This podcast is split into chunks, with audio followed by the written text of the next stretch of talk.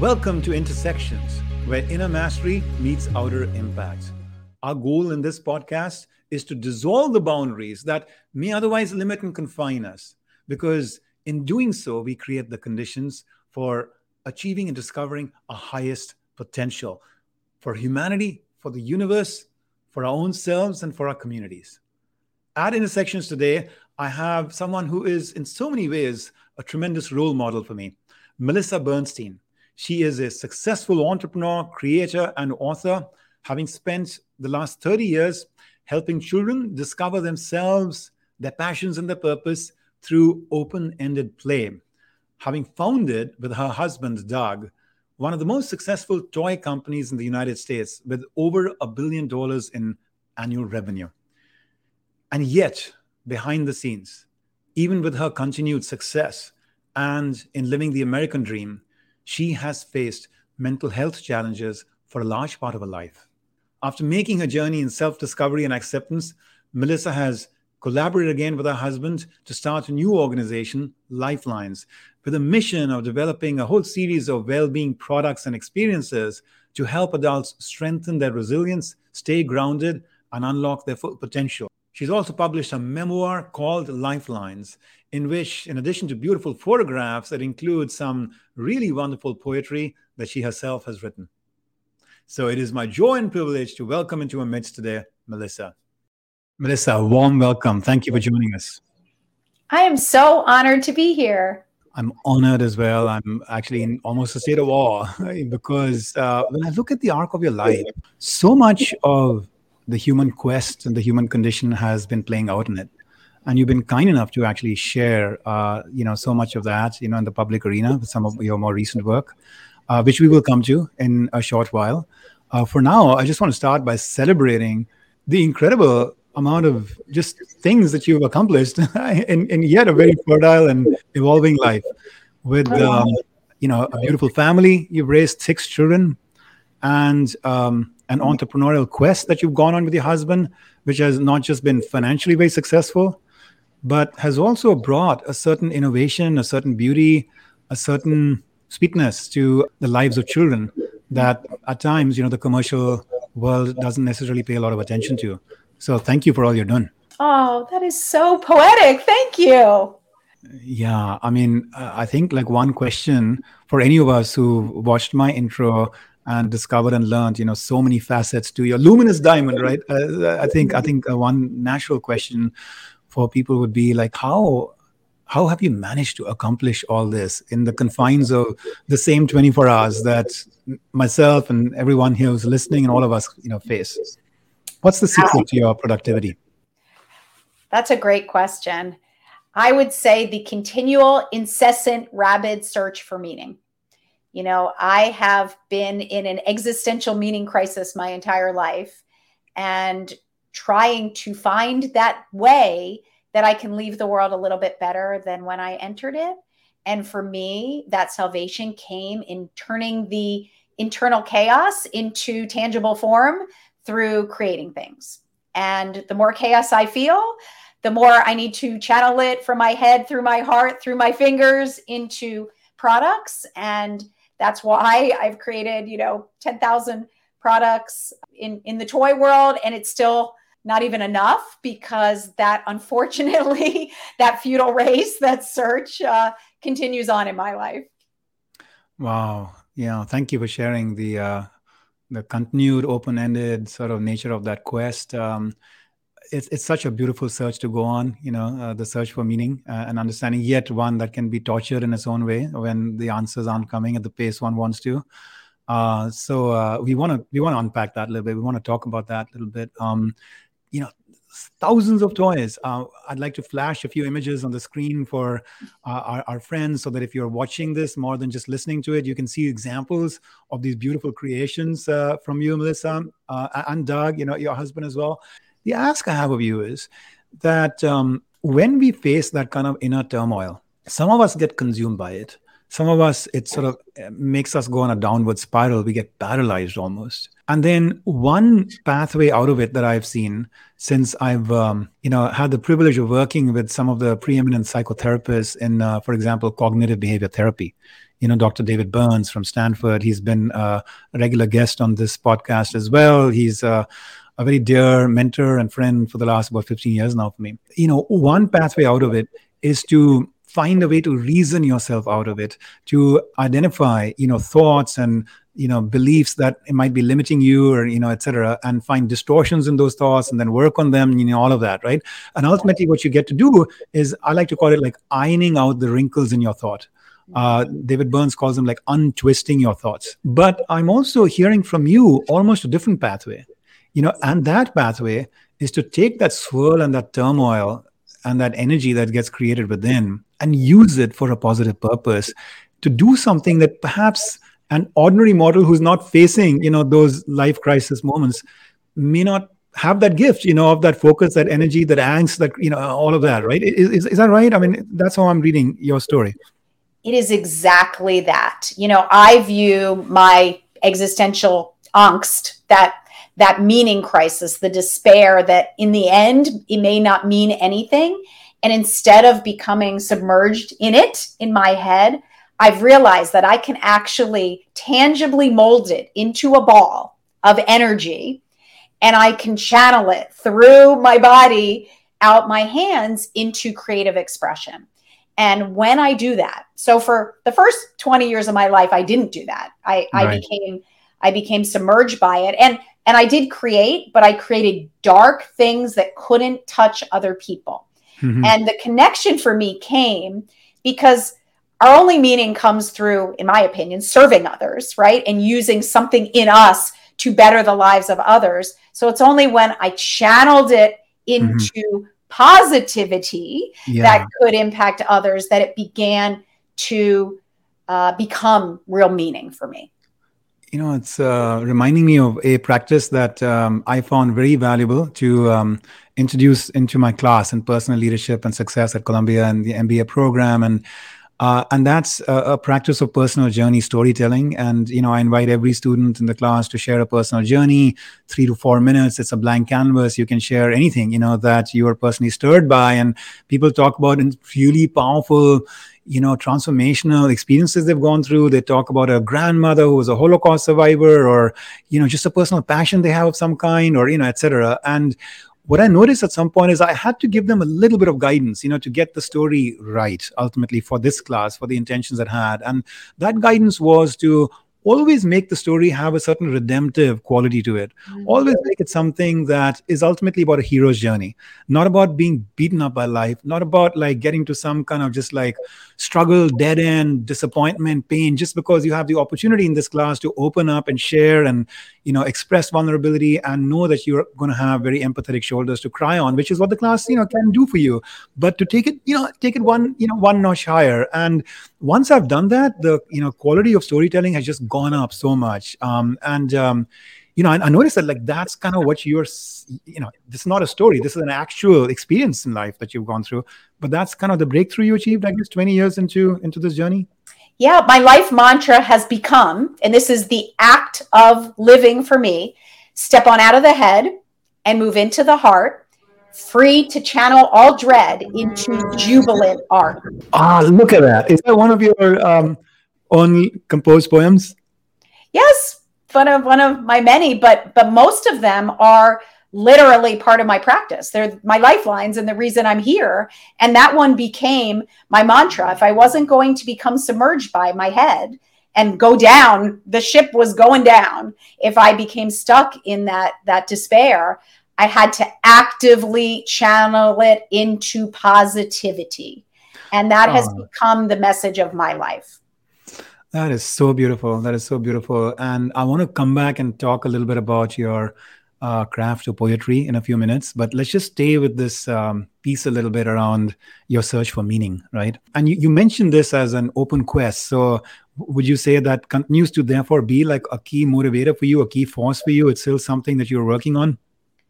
It's everything. So I basically made the journey from existential nihilism, which is a sense that there's no meaning to life and we as individuals have no ability to make meaning in a meaningless existence, to becoming very much an existentialist, which is belief that we as humans actually do have control and the power to transform our lives through engaged, committed action. Ah, yeah, yeah, yeah. Okay, okay. How beautiful, how wonderful. You know, you remind me of a moment um, uh, when I was in school, and it was a happy day from the outside. A lot of good things were happening. My friends and I were going to, you know, walk out of campus and engage in a little bit of fun and social life, and probably eat something, you know, really, you know, kind of yummy. And instead, I just sat down on the pavement and I had a little bit of like a depressed look on my face. And my my friends are coming to me worrisomely and you know, Hitendra, what like what's what's wrong with you? Come on, man, like get up, let, let's go. You know, and I'm like, what's the point? I'm like, what's the point? Because like this day is gonna finish, right? Just like yesterday. And then the next day is going to finish. And before you know it, we'd graduate. And after that, you know, we'd live out our adult life. And all these dreams that we have, we'll live all of them out if we ever even ever get to them. And then we'll die. And it'll all be over anyway. So like, what's the point? You know. Yeah. So I went through that moment. I, I, can connect a little bit, I guess, to you know the angst that you you spoke about. But I also want to observe the following, um, Melissa, um, which is um, in some ways this is a really interesting confluence that is happening here between you and me in our conversation. Because I tell you, um, I, I, did find some breakthroughs for me, you know, in that quest for meaning, uh, in studying the scriptures, for example, in India. And um, sometime back, after having lived in the United States for over 25 years, I asked myself, um, what is my relationship with India? What is my relationship with America? I haven't, I haven't chosen to live there. You know, I gave up that passport to get the American passport, be a full fledged citizen here. And I realized that, you know, the greatest gift India gave me was answers to some of those most fundamental questions. Mm-hmm. And, you know, that's the most important thing to me you can strip out all of the other stuff that I've achieved over life or not, you know, or quested for. But that like clarity about those answers was like the greatest gift India gave me. You know, what happens to um, my consciousness you know after i die did it exist before i was born? Do i have some relationship with the rest of the universe? Is my family just meant to be my blood family or also mm-hmm. you know others you know who are not just of the human ilk but perhaps other forms of life as well? What's my intuitively i feel some connection but what is the connection? Anyway all of that. Now of course you know it's a lifelong quest but there was some basic answers around karma and reincarnation and the soul and the creative spirit and all of that, which kind of like settled me down a little bit, you know. And yes. um, uh, so that's one part. But on the other hand, I had this hunger for outer achievement, and that drew me to America as the uh, exemplar of how to master the outer forces of nature you know and and engage with them through a more higher western modern civilizational kind of you know kind of way right? And here you are you know you have achieved so much on that outer plane uh, and and you're you know questing even more on the on the on the inner side right? Like so it's funny how life deals these cards to us. Yeah i think you know i think with the western world the western culture does us such a disservice right? It tells us that we can pursue happiness on the outside and we will achieve it. And we will achieve that elusive dream of the white picket fence and the butterflies and the rainbows and the meadows. And it's a lie. I mean, you cannot achieve inner satisfaction, inner peace through external material achievements. And I believed in the dream and I achieved it. I mean, I achieved everything and more that I could ever dream of, including like an incredible husband and Doug for you know I've known him for for decades you know every every material thing that I could have ever wanted. But the truth was I was empty inside. I had never accepted myself as who I was. And because of that I would never achieve any form of solace or fulfillment or bounty Wow, wow. You know, it's such an important message for our, you know, generation today to hear. Uh, it's such an important message, Melissa. I want to read an excerpt from your book, uh, Lifelines, uh, which is where you're, you know, offering even more service to the world, right? Beyond this beautiful toy business that you've created to help um, express some of these deeper, you know, truths that you have, you know, explored over the, you know, the course of uh, life, right? Um, and so uh, this is a, this is a, a poem that you've written. I mean, there's just so many you know, gems here in this book, but this is a piece that you've written that uh, really, really spoke to me. Uh, about that sort of deeper, you know, quest for meaning, and you know, you say, in death, do we return to floating gently in the womb, or does darkness overwhelm and leave us rotting in a tomb, or do angels lead the way into a luminescent light? I'll be searching for that answer till I say my last good night. How beautiful. How beautiful. Isn't that the the ultimate question, right? What happens to us in that next phase?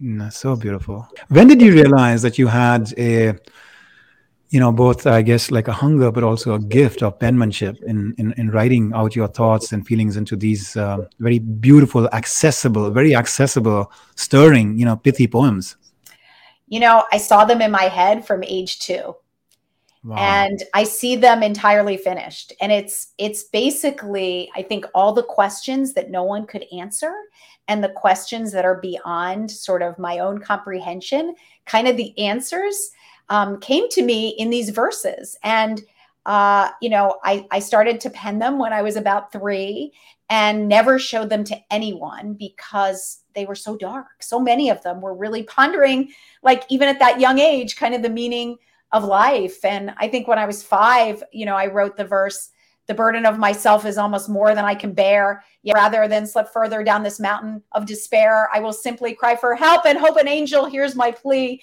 or I'll not survive much longer and succumb to misery. Uh-huh. And like I I wrote these as my my pleas, but I knew no one would really uh, accept me in that darkness. So I just hid them away. And they were really, to be honest, they were such a nuisance. And it was like a ticker tape continually running across my brain.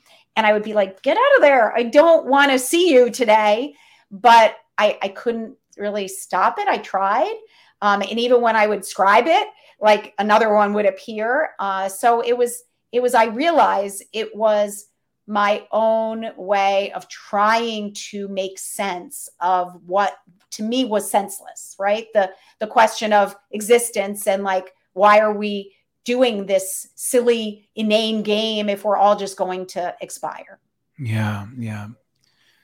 So let me unpack that for a minute because that was quite um, mind-boggling for someone who's not you know at all natural in, in, in poetry writing but did you just imply in what you said that um, you didn't have to you know in a very effortful way take a thought and idea start to you know kind of pen it down then refine it then think about how to rhyme it then think about the number of syllables and make sure that it had the right kind of fit you know? I mean like it kind of like pretty much in a well formed way you know the verse would just like show up.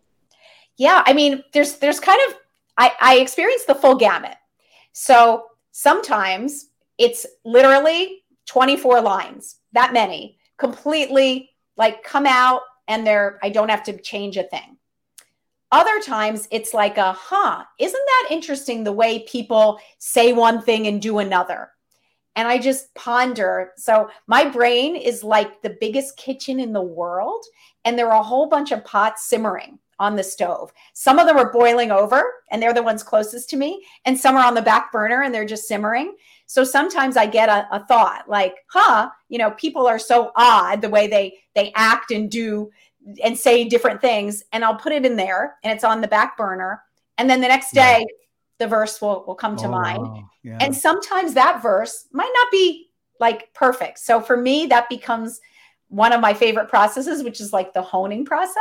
And it's like a rock, a river rock that a river stone that keeps getting um, the water keeps flowing over it and honing it until it's perfectly formed. So sometimes they're they're perfect as is.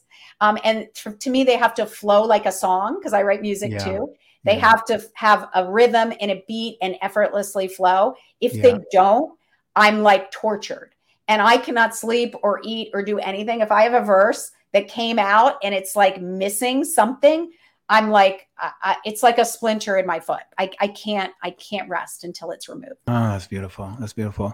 You know, the way you've described your brain, it seems like an advanced supercomputer that has this, uh, you know hard drive in which you're keeping on packing like more and more and more and then there's a you know cpu that sort of processes all of that and comes out through its algorithms into these beautiful beautiful very rhythmic and rhyming you know gems for us. But yeah. but the story of my life was that simplicity those simple you could thank you for calling them gems. I called them like dark pieces of you know stone that that weren't polished. Um, they were rejected by you know mainstream society. And i think one of the the you, you might say my brain is like that but the but the fascinating thing is that i'm so simple. And like for me those big abstruse ideas that i could never understand have to be distilled into something so simple and clear and concrete that a child can understand them.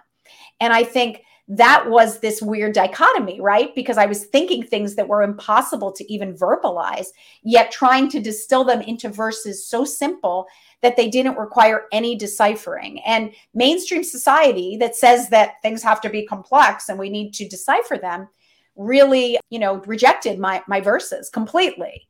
And when they rejected my verses, like I felt truly rejected as a person in my essence. So I think creating toys, ironically, because I stopped writing verses for three decades after they were rejected by a, oh, wow. a, a, noted authority. Uh, toys became a, another method of channeling sort of that that that complexity of thought into very simple designs that a child could easily understand. Okay, so let me uh, check in. So you're saying these verses started to come to you from the age of two sometimes it needed a little bit of polish but for the most part they were also you know just almost like stream of consciousness. Mm-hmm. and uh, and you emphasize simplicity as a key part of it. So they evoke a certain meaning very simply and clearly not just to ourselves but even to children.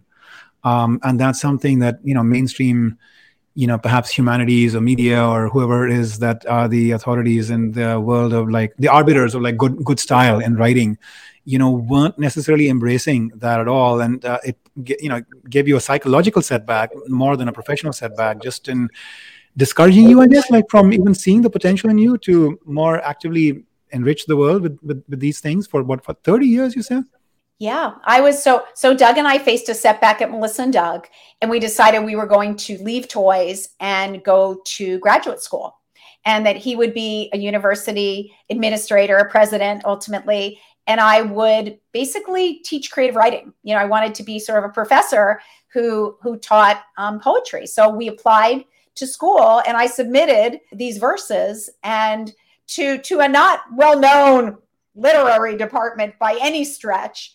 And I got rejected, and my d- dramatically rejected. And the the head of the department said, "Your verses are sick, sophomoric," was the word um, he used, and not the caliber our program demands. And that word sophomoric, which I needed to look up because even being a writer, I didn't know the meaning. It was inane, stupid, foolish, dumb.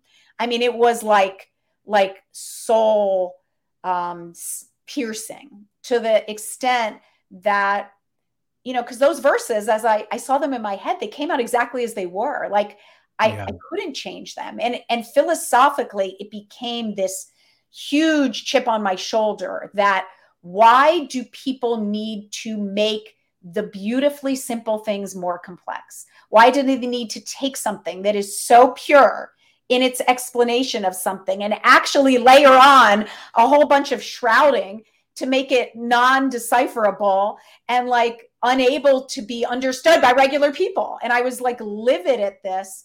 Uh, but I, I kept it, of course, quiet. And I just it was a it was a, a dagger in my in my soul and just by the alchemy of my life thank goodness by accident doug and i decided to form a toy company and that same philosophy which again is that it's all about the beautiful authentic simplicity and those simple truths right? Speaking louder than the the the masking we do for so much. How amazing that that was able that philosophy was able to channel into something else other than words and and create those toys. So i was i was in a sense like redeemed through um, my second creative sort of exploit which was toys. Yeah.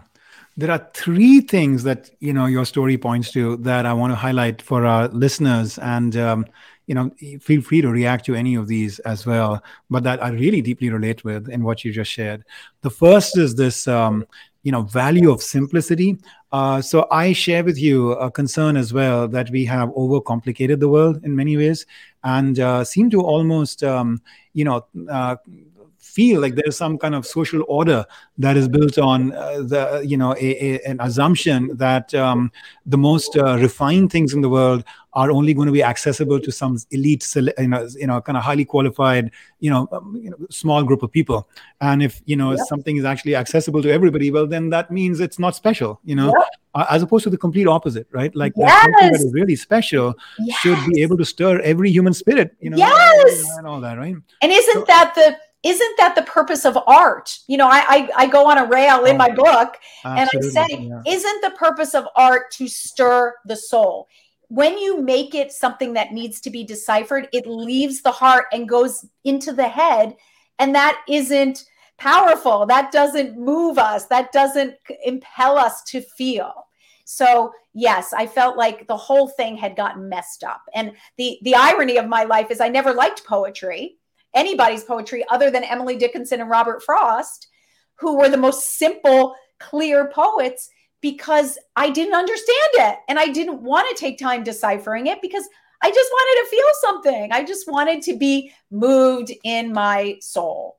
Hmm. So, and I felt very much the same with toys because when we went into toys, right, everybody had forgotten about those beautiful classic playthings that had the ability simply to spark a child's imagination. So, toys had become all toy and no child, right? They're all bells and whistles. They're dancing. Even back when we started, Cabbage Patch and Care Bears, and they had dancing toys and they were battery. And basically, the toy was like this and the child was like this. And it was all toy.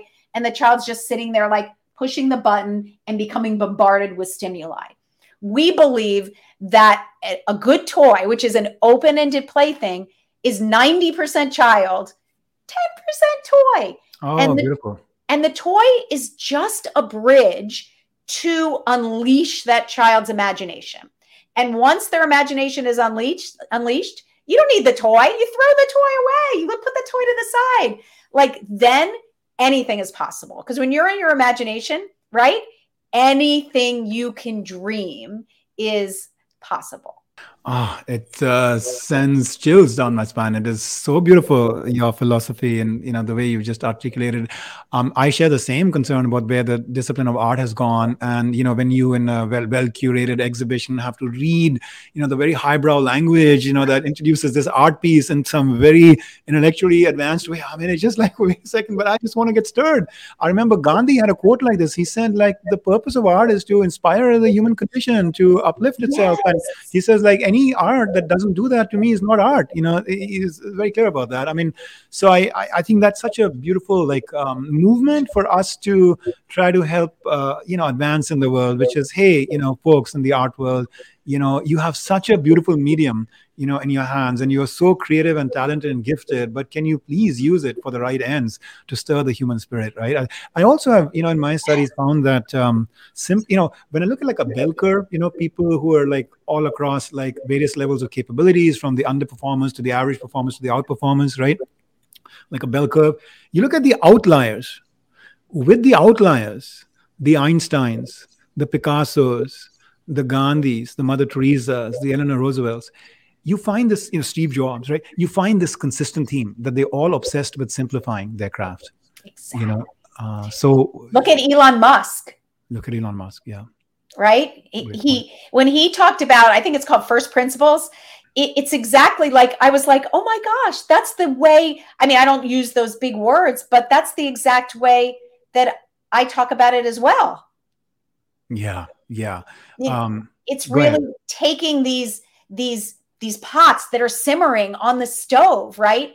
And and distilling out all the the rough the rough surfaces and being left with just the gems that you can then connect to form these like incredible insights. The essence, right? The essence, you know, the what's essence. the very core. Distilling it down to its essence so that all that exists is the beauty and the wisdom right that that beautiful wisdom of it and that's what you know my verses are basically taking these these big ideas and distilling it to just the pithy little piece of wisdom that I can carry in my heart and become sort of my lifelines for how I want to live my life.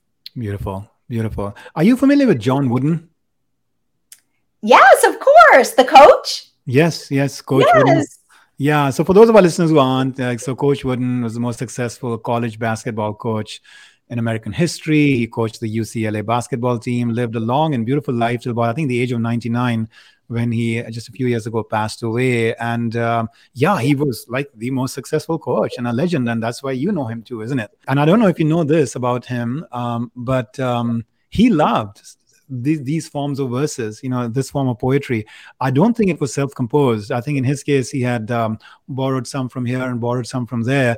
But I've seen a couple of interviews with him, and he would just uh, constantly break into poetry, you know, from some of these poems as to deliver a certain principle or an idea or an inspiration to his audience, just like you did, you know, when you invoked a couple of your own poems. So, uh, so you remind me a little bit of, of him in that regard. But of course, in this case, even more accomplished in the sense that these are your own compositions you know and i think i think the other thing that we forget and i and i you know i have young people in my life i'm a mother of six but i talk with so many young people is we've become so attached to this idea of success right and what we're going to achieve that we've lost sight of the verb. We're living in the noun.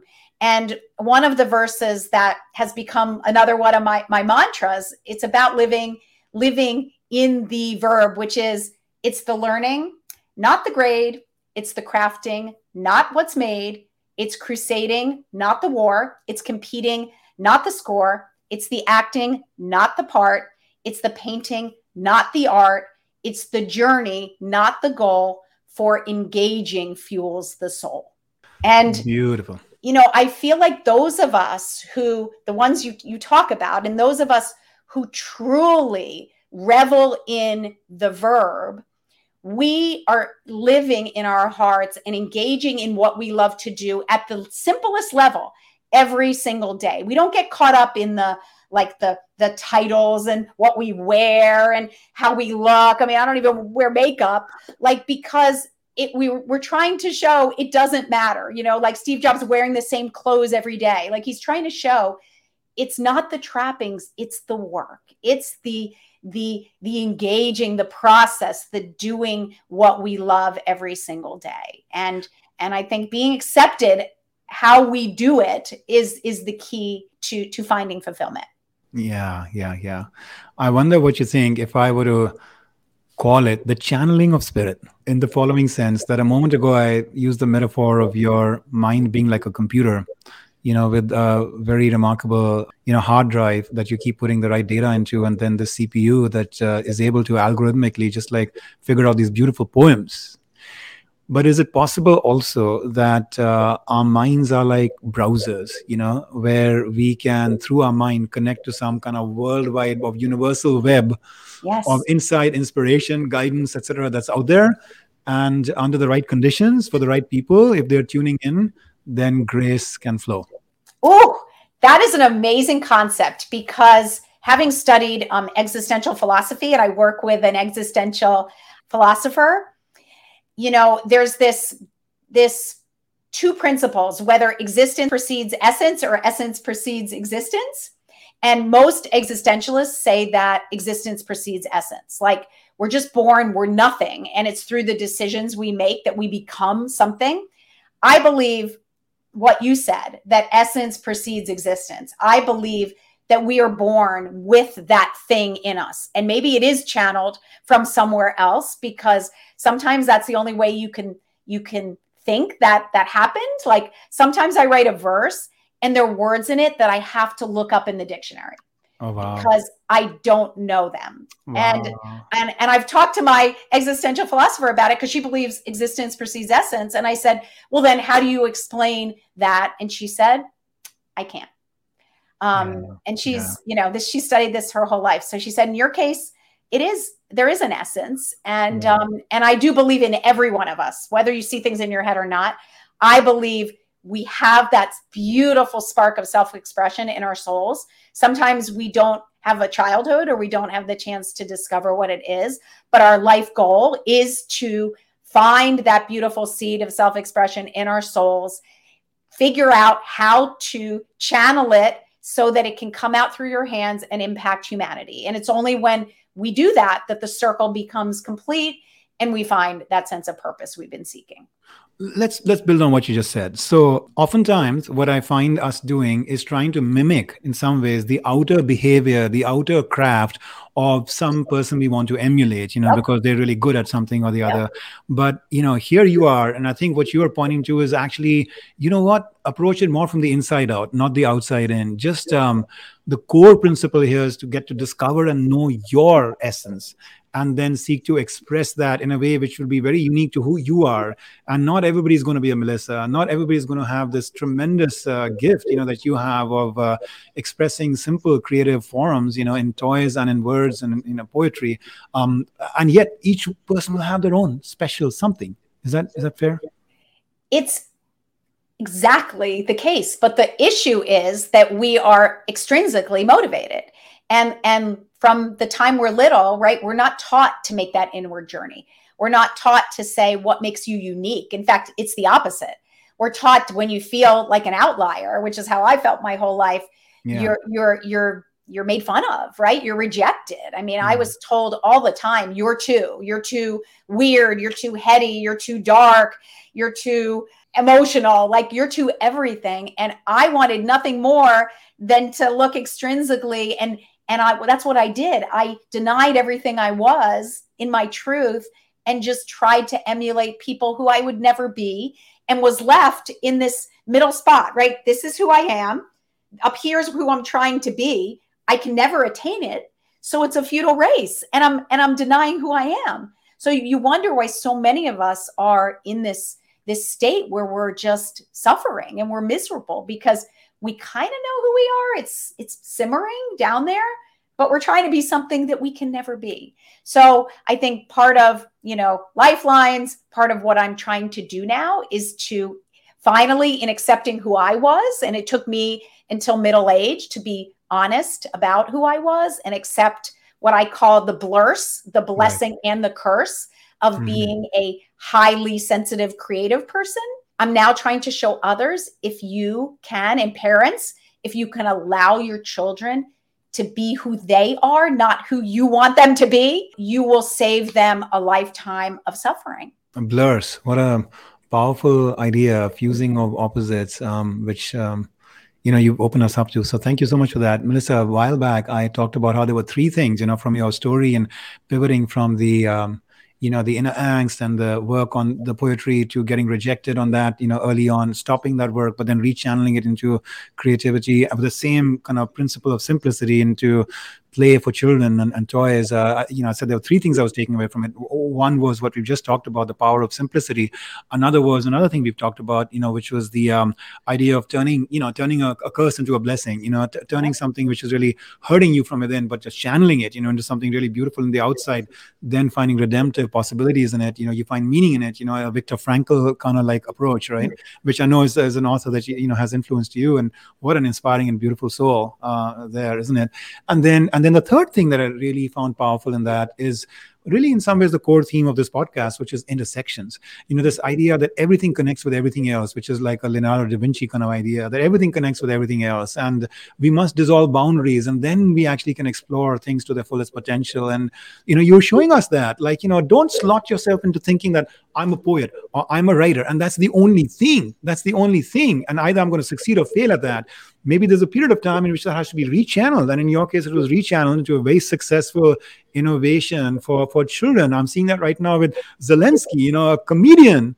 But actually, you know, most people find like that has nothing to do with what he's being asked to do as a wartime leader, but actually it does because comedy is about tuning yourself to yes. the audience, understanding yes. the sensibilities, then trying to reframe a situation from like the humdrum of life into, in his case, levity for comedy, but now like a hero's journey, an inspiration for the Ukrainians to kind of fight unto death if needed, you know, to save their country.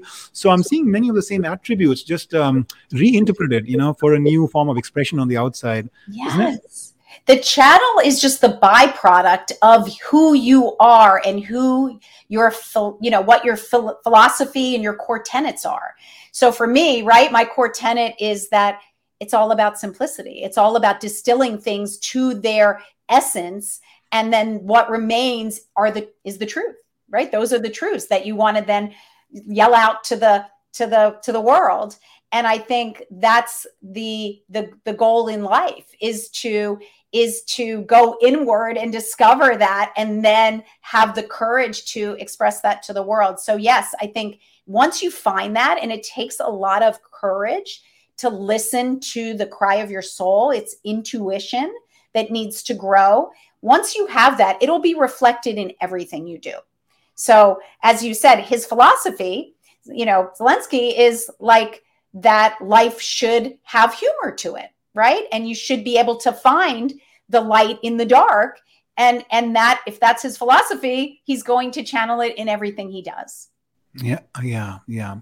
When you, um, you know, and I want to come back to lifelines because that's such an important, you know, and and uh, for the world, I think a very valuable chapter that you have started to unfold in your career. Uh, and just before we get there, on on the toys business since we do have an audience that uh, has many you know aspirants in it from an entrepreneurship standpoint. You know i do teach in a business school.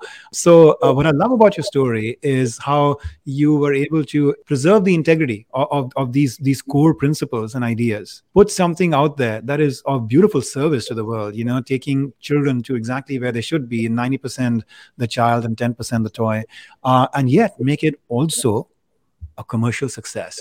Yeah you know it's a dream for m- most entrepreneurs so um, along the way you must have faced certain skeptics certain barriers certain dead ends where people were rolling their eyes and saying no this toy is not rich enough it's not stimulating enough or you yep. know something and so how did you and doug like override those moments Ah, that's an amazing question. And and by the way, I um, we have an entrepreneurs program at Duke University, and and we mentor um, hundreds of entrepreneurs every year. So, oh, wonderful. So it, that's your alma mater, is that right?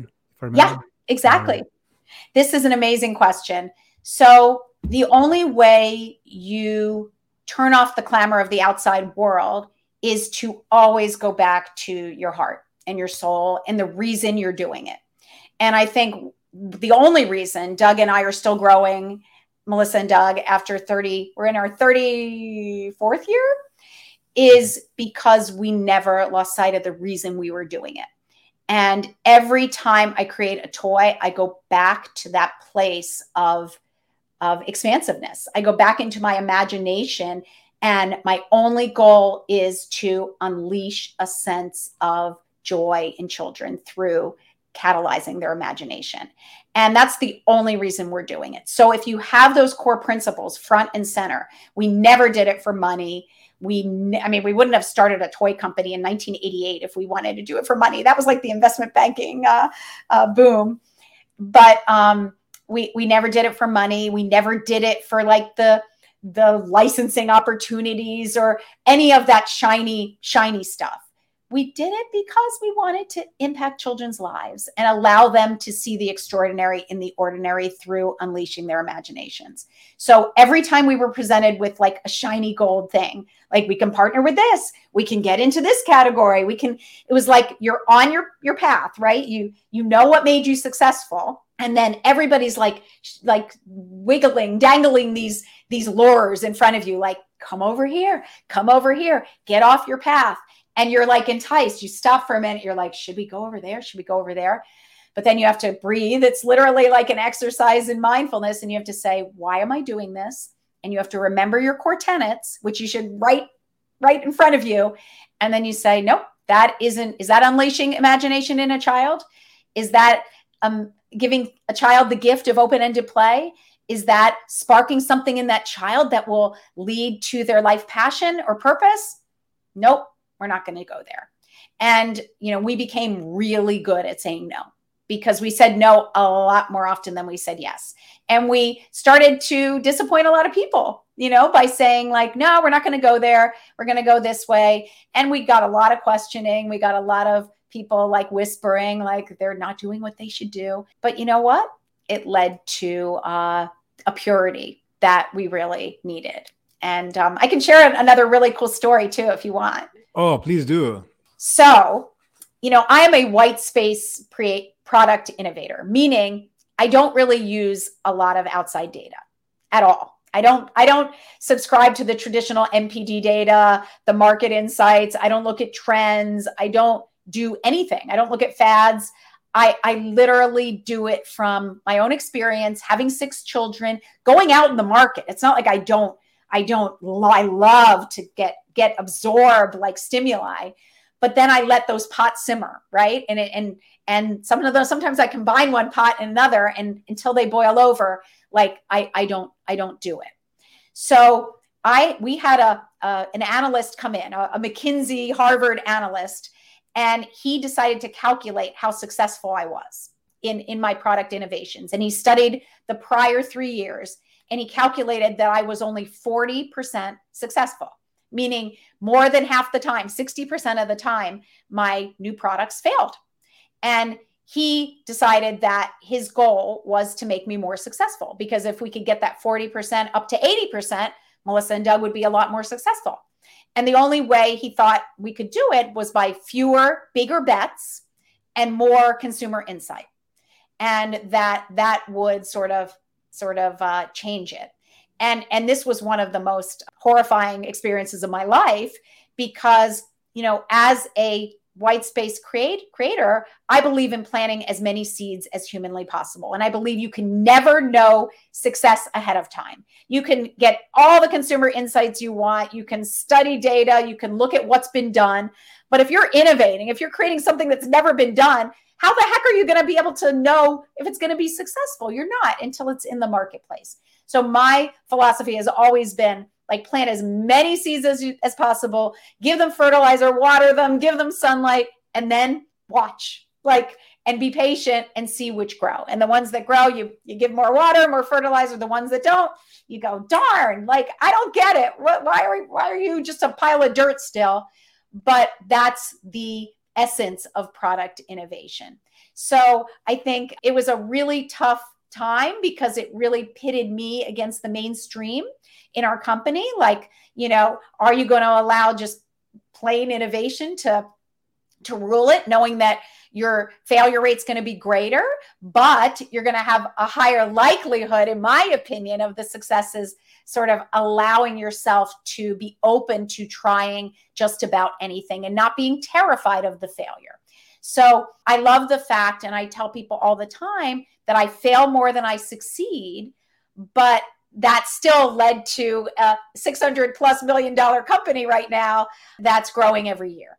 Ah, there's just so much of genius, you know, in the story you've shared and the principles you've espoused. I'm so happy that you're doing this program at Duke. I wish even more people on the entrepreneurial path can uh, can hear you uh, share the story. I relate to it very much. Um, you know, in my case, my craft is um, you know developing a model for life and for leadership, and uh, you know integrating into that you know the deeper spiritual principles that I've uh, had a deep appreciation, respect for in the world, and all of that. And oftentimes in that process, in that journey, I've had people come to me, "Hey, Hitendra, you should read that book, or you should you know watch read that report, and I'm like you know smiling, but then in my mind saying, no, I'm not going to do that. Yes. I'm not going to do that because it'll infiltrate the purity or whatever it is I'm trying to yes. create from within. And yes, there's an integration, like you said, of various conversations I've had with people or things I've read in the news or you know the uh, experiences I've had in the classroom but finally you have to just get into that inner space isn't it and from there something has to emerge which is really integral to who you are. So i could experience a little bit of that you know in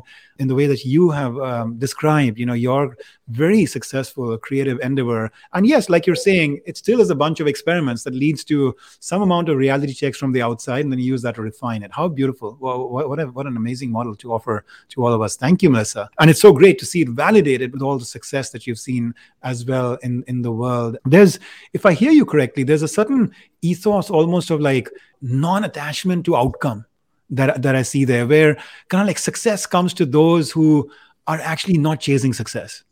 Because we love the act of what we're doing.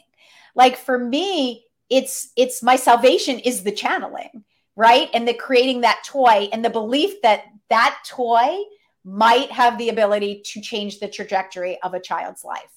So every toy I create or every product I create or every verse I create, I'm going back to that that same place. It's the exact same feeling. I'm conceiving for the very first time. It's not oh, like I've made, I don't ever think about the ones I've made before it. I don't think about what's happening tomorrow. I am so in the flow of just connecting to that sense of purpose and channeling um, that and and you know I've I've read about Bruce Bruce Springsteen and anyone who you know who really loves what they do. They're doing it because that sense of flow is so profound that they don't want to ever give it up. So i think it's it's you know that someone is is for real when like they're going back to that simplest that simplest place right? The the place where it all just starts to to gel and flow. That's where the the beauty is. Yeah yeah thank you melissa i, I want to transition us into lifelines uh, if that's okay with you. Sure. Um, you know, you have shared that uh, you know that early life angst, that uh, you know that questing, you know, spirit that you've had, that you've been like really striving to look for meaning. You know, the existential kind of pursuits that you've been taking on, and now after this very successful toy business that is still thriving, here you are taking on a new chapter. What uh, motivates you to do this work, and um, what can our listeners access from lifelines that might help support them in their own journey to perhaps yeah getting to discover that core that essence of who they are and channeling it in very positive and service oriented ways in the world? Because it's such a beautiful service that you're providing to learn from your own life codify the principles and ideas and and offer it up to us. That's an amazing question yeah you know i found tremendous salvation in making toys for three decades it literally made me realize that I could take something so dark and turn it into something light. And that was profound. But I was still hiding the essence of who I was because I was only this light, bright. I was almost like the toys I was creating, right? I myself, I was in a light, bright box and giving this sense of of complete joy and I've got it all together together to the world. When the truth was, I was a full spectrum right? I was that light, bright self. That's part of me. But I was also this dark, searching, churning, um, existentially angsty person. And the cry of my soul to be completely authentic started to grow louder and louder the older I got. And I realized that I didn't want to die being inauthentic and not showing the truth of who I was. So I decided it always starts with our, as you said, with ourselves and the story. I felt like I had to come out and I had to just show folks that I create from the full spectrum of emotion. And a lot of it is really dark, but it doesn't mean I can't transform it into light. And that became one of the messages. So I came out, I went on one of my favorite podcasts and shared the truth that I had this existential angst, which, by the way, is not diagnosed. It's not in the DSM. It's not pathological. It's a it's a philosophical spiritual condition and I wanted to share that because nobody understood what I was really going through. And I found that people got it. I received hundreds and hundreds of the most powerful, profound letters ever with people saying, like, you gave voice to what I've been experiencing my whole life, and no one ever understood. So, when that happened, when I received validation for the first time ever for, for coming out and saying who I was, it gave me three sort of uh, reasons to want to do something outside of Melissa and Doug. And the first was I wanted to show others that they weren't alone. Because I think when people feel different, and I felt so different and, and so unlike the world, and that I would never fit in, we feel like this sense of aloneness it's like soul aloneness it's a deep a deep aloneness and even though i had beautiful people all around me I, I didn't believe they'd accept accept me as I was. So I hid it. I hid that sense of being different um, from everyone. And I wanted so many folks that have hid that same despair to know that they're not alone. Two, I wanted to show others that they can take something so dark. I mean, I experienced existential nihilism. There's no deeper form of despair. And I wanted to show them that even if you're there, you can channel that darkness into light and make meaning.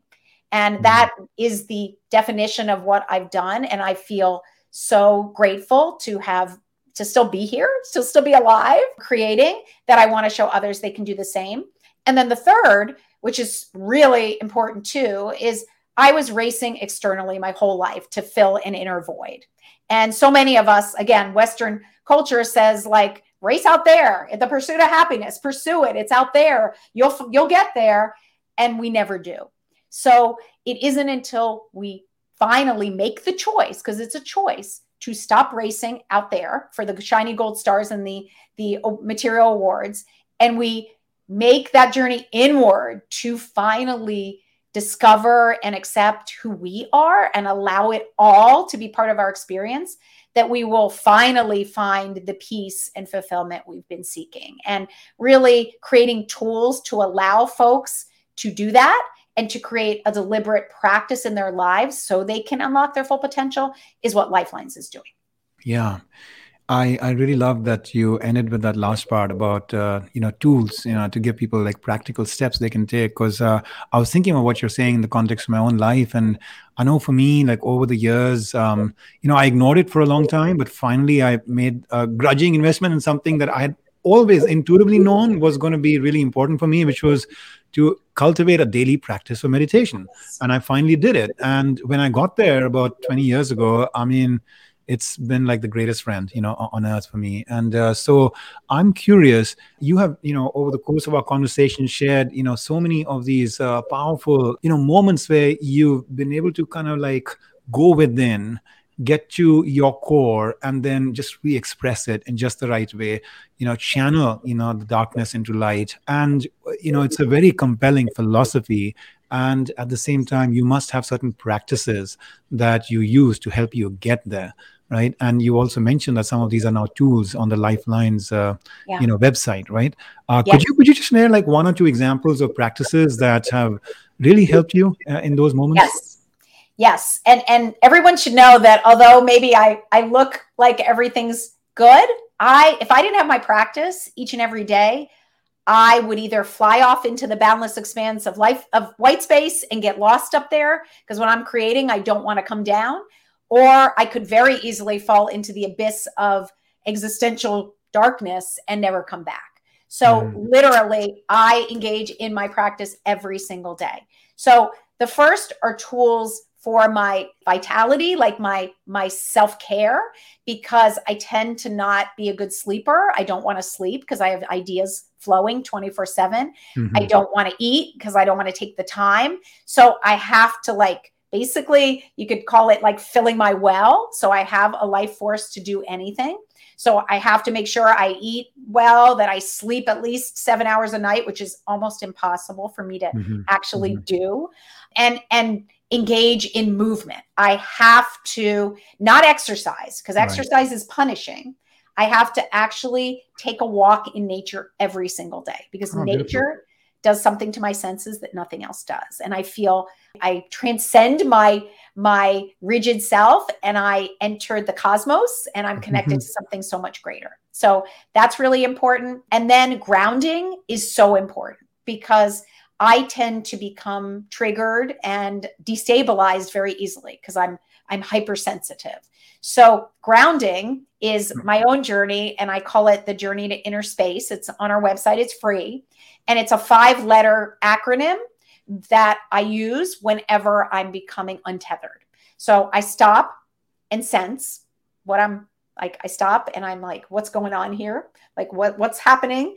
I perceive what I'm feeling and I picture what I'm feeling. That's the right. P in space. I accept what I'm feeling because a lot of times I we judge what we're feeling and that's not that's not conducive to to grounding mm-hmm. and I allow all of it to flow. If I'm feeling jealous, if I'm feeling angry, if I'm feeling sad, I finally allow it as opposed to repressing it.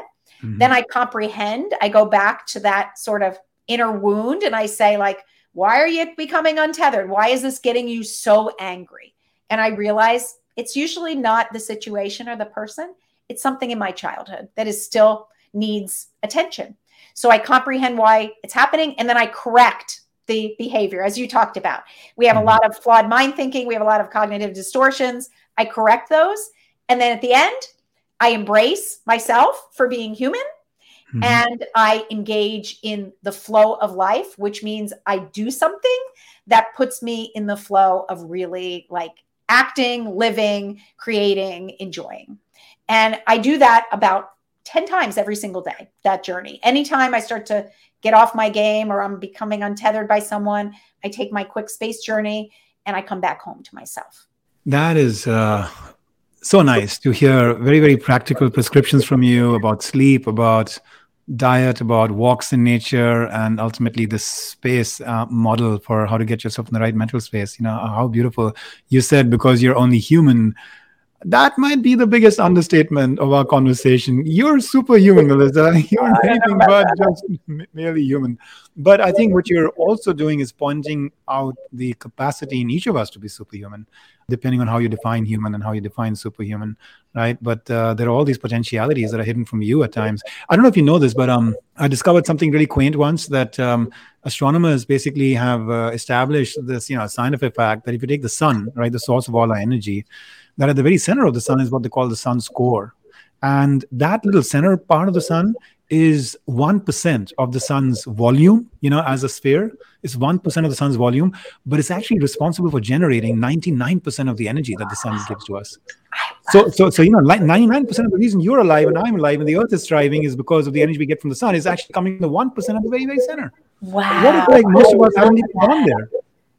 Isn't that cool? Yes. Yeah.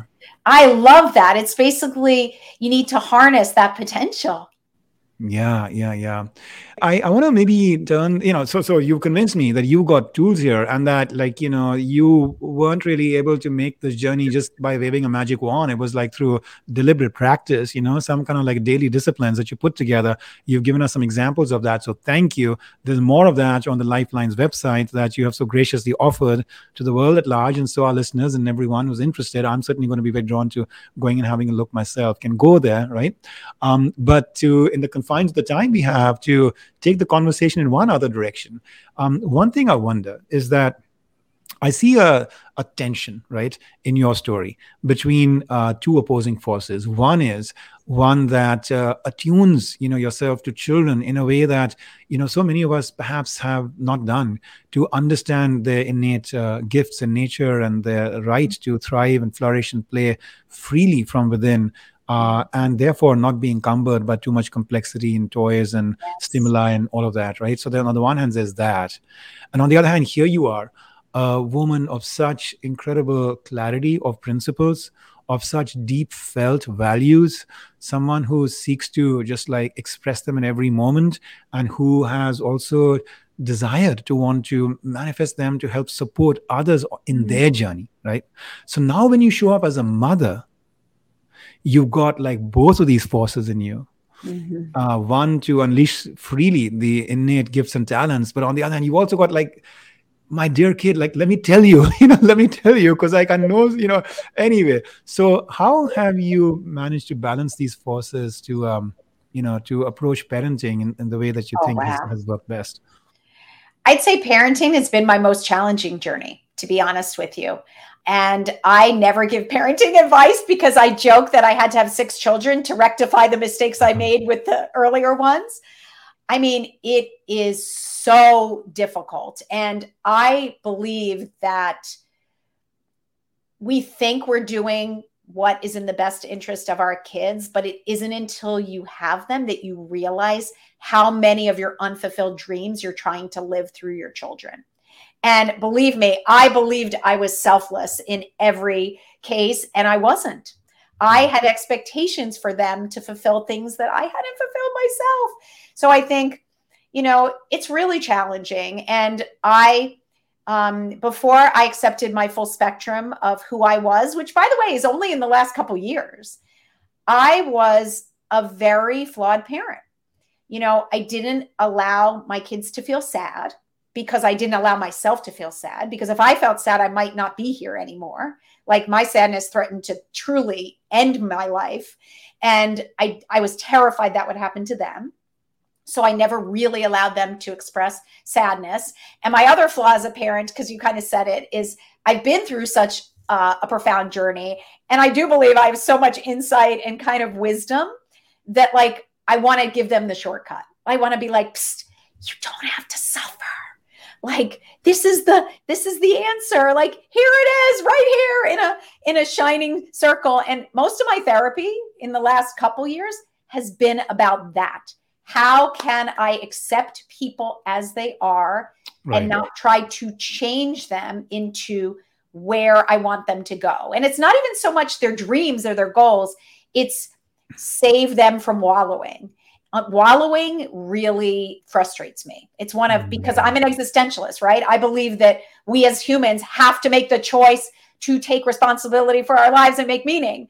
So when people don't, I want to like drag them there. I want to say, don't you see this is your one life? Like you have a limited time here, like make meaning. And that includes my children. So I have a hard time just allowing people their own experience. And I want to cheat them out of their experience and live life for them.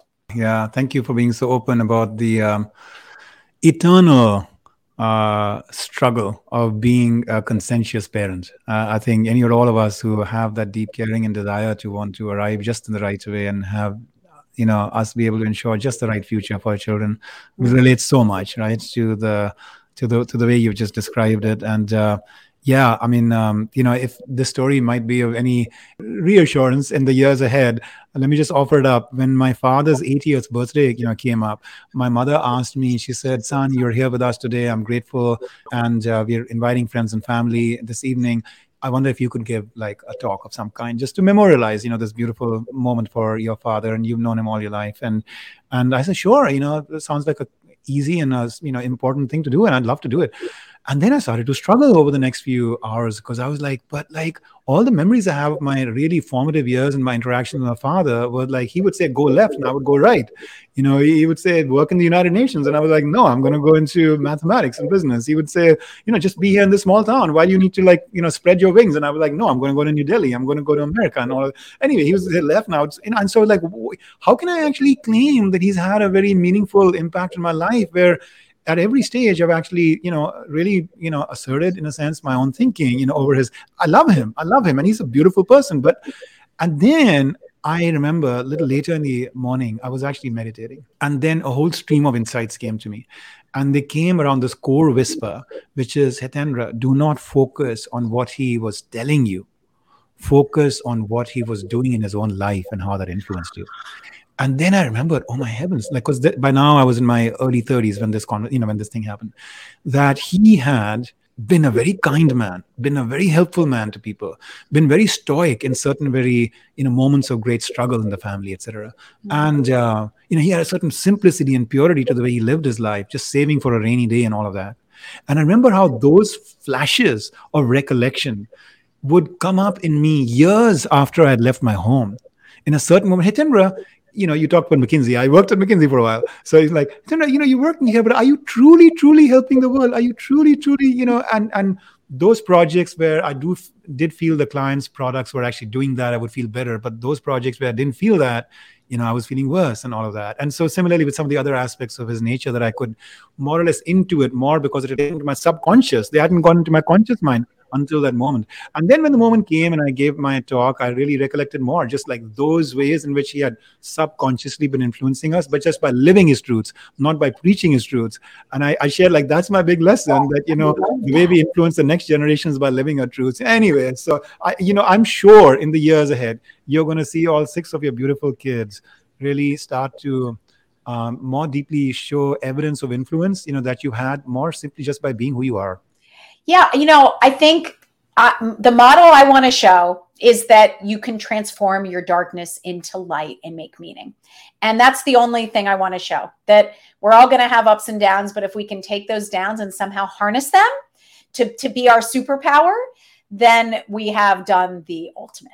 Ah, yeah, so beautiful. As a final thought, can you share like at a time when, you know, humanity seems so challenged with all that's going on? I don't think it's lost on any of us uh, whether it's the mental health crisis, the uh, ecological and environmental imbalance, the geopolitical tensions, social, you know, rifts in the country and mm-hmm. and beyond. What is like? What is you know? Um, perhaps like one of the you know the poems that you've written that might come to your mind, or a certain thought and idea that might come to your mind that could be a guidepost, you know, for all of us to help. Um, you know help us like support humanity in whichever community we are part of whichever family you know that we're invested in or profession we are in just something that could guide us to um, take this moment and rather than just wallow right as you said to actually show up in the right way to do the right thing yeah i mean there's a story that changed my life and i think sometimes when we think too grand, right? When we see all these huge problems and we feel like we're just one little person, we get in our head. We become completely overwhelmed. Like, I can't do anything, so I won't do anything. I'll hide out in my little corner and not do anything. But one simple story um, about a year ago changed my life and, and made me feel completely powerful. So there is a man, I don't know if you've heard of him, Kevin Hines, I believe that's his name. He basically suffered from a lot of mental health challenges his his whole life and he determined that he wanted to end his life. His life was so so much suffering, so much meaninglessness that he wanted to end it. However, he would go through the day and he was going to jump off the Golden Gate Bridge. He would go through the day and if one person mm-hmm. showed him that they cared about him, if one person smiled at him, said hello, he wouldn't take his life. So he was going to like basically base it on others and how they treated him. And he went through the day and it was just a horrible day. Basically, people ignored him, they yelled at him, they demeaned him. And at the end of the day, he he jumped off the Golden Gate Bridge and he ended up being saved by I believe it was a sea lion who like basically kept him afloat until he was rescued and now he's become a suicide prevention advocate. Anyway, that story wow. changed my life because I realized the power of one person to start the ball rolling, to be that one ripple that could turn into a tsunami of healing. So now, one thing that I do, you know, and I, I try to do other things too, but one simple thing is wherever I am, wherever I go, and I walk every day, I drive places. Whenever I see a person, I look them in the eye and I say, hello nice day. How are you? Because that person might be Kevin Hines. That mm. person might be thinking of doing something very dire to themselves, to others. And maybe I alone can change the trajectory of that person's life. And it's so easy. I'm going through the day anyway, right? I'm passing these people anyway. If I'm in the car and I'm next to someone, I'll just wave and say hi. And they'll look at me like a lot of them were like really grumpy. And they'll look at me and they'll kind of be like, why is she looking at me? And then they'll just go, and I and I watch them drive off and they have a smile on their face. So, you know, I'm a big believer in you must heal yourself first. You must do be the light you want to see. You must be a shining example of engaging in the act, not the goal, and just do your thing, shine your light, be kind to every single person and show them they're seen. And if we can if each one of us can do that, and show every person we come across, even if it's five in a day, that we see them. I mean, they're going to go through their days differently, and suddenly it's going to become millions of people. So beautiful, so beautiful. What a powerful, again, you know, just a visualization for you to give us, just like you started this conversation with a visualization, and this one is around you know, just recognizing that any person that you encounter could be that Kevin Hines, and therefore, why not give them that little bit of love or joy or smile that uh, you know would um, transform their life for that day. Um, and I was going to notice that you have this such an endearing warmth to you and a smile, you know, to you that you really showered us with all through this conversation. And uh, now you've explained that through the lens Aww. of this, you know, the story. And it, it reminds me of a verse you yeah. know, when we heal ourselves, we heal the world as consciousness transcends single soul to all humanity and everyone ascends. Ah, yeah, yeah. So beautiful, so beautiful. Melissa, one other thing I noticed as we bring this conversation to a closure then is that you've uh, from time to time been like folding your hands, and perhaps you're aware of this or perhaps not, but this is um, a very beloved um, form of expression in uh, the uh, Indian, you know, kind of uh, culture, uh, you know, namaste, you know, and um, Einstein once asked, um, you know, Mahatma Gandhi, he wrote a letter to him and said, like, I've noticed in some of the newsreels that uh, you're folding your hands like this. Um, what does that gesture mean? And, um, you know, perhaps, you know, you do it from uh, another impulse. But um, as I, you know, seek to offer you my final little uh, expression of gratitude, I want to just read to you what uh, what you know what Gandhi wrote back to Einstein to explain you know explain this namaste to him because this is how I feel about the present moment here with you uh, and and and this is you know Gandhi's words he said I honor the place in you where the entire universe resides a place of light of love of truth of peace of wisdom I honor the place in you where when you are in that place and I am in that place there is only one of us Mm, wow. So thank you so much for that is so beautiful. That brought tears to my eyes. Uh-huh. That that is definitely why I'm I'm I'm doing it. So thank you. You you got it yeah, that's so beautiful. You're you're giving me a high that is going to stay with me for a long time. Certainly, you know, well beyond the confines of today. So so grateful. All the best to you and all that you're doing, and uh, you know, love to your family as well. And we look forward to having you take your work in lifelines and beyond from strength to strength. Thank oh, you. Thanking, thank you for allowing me to share my story and and for all you're doing to truly change the world.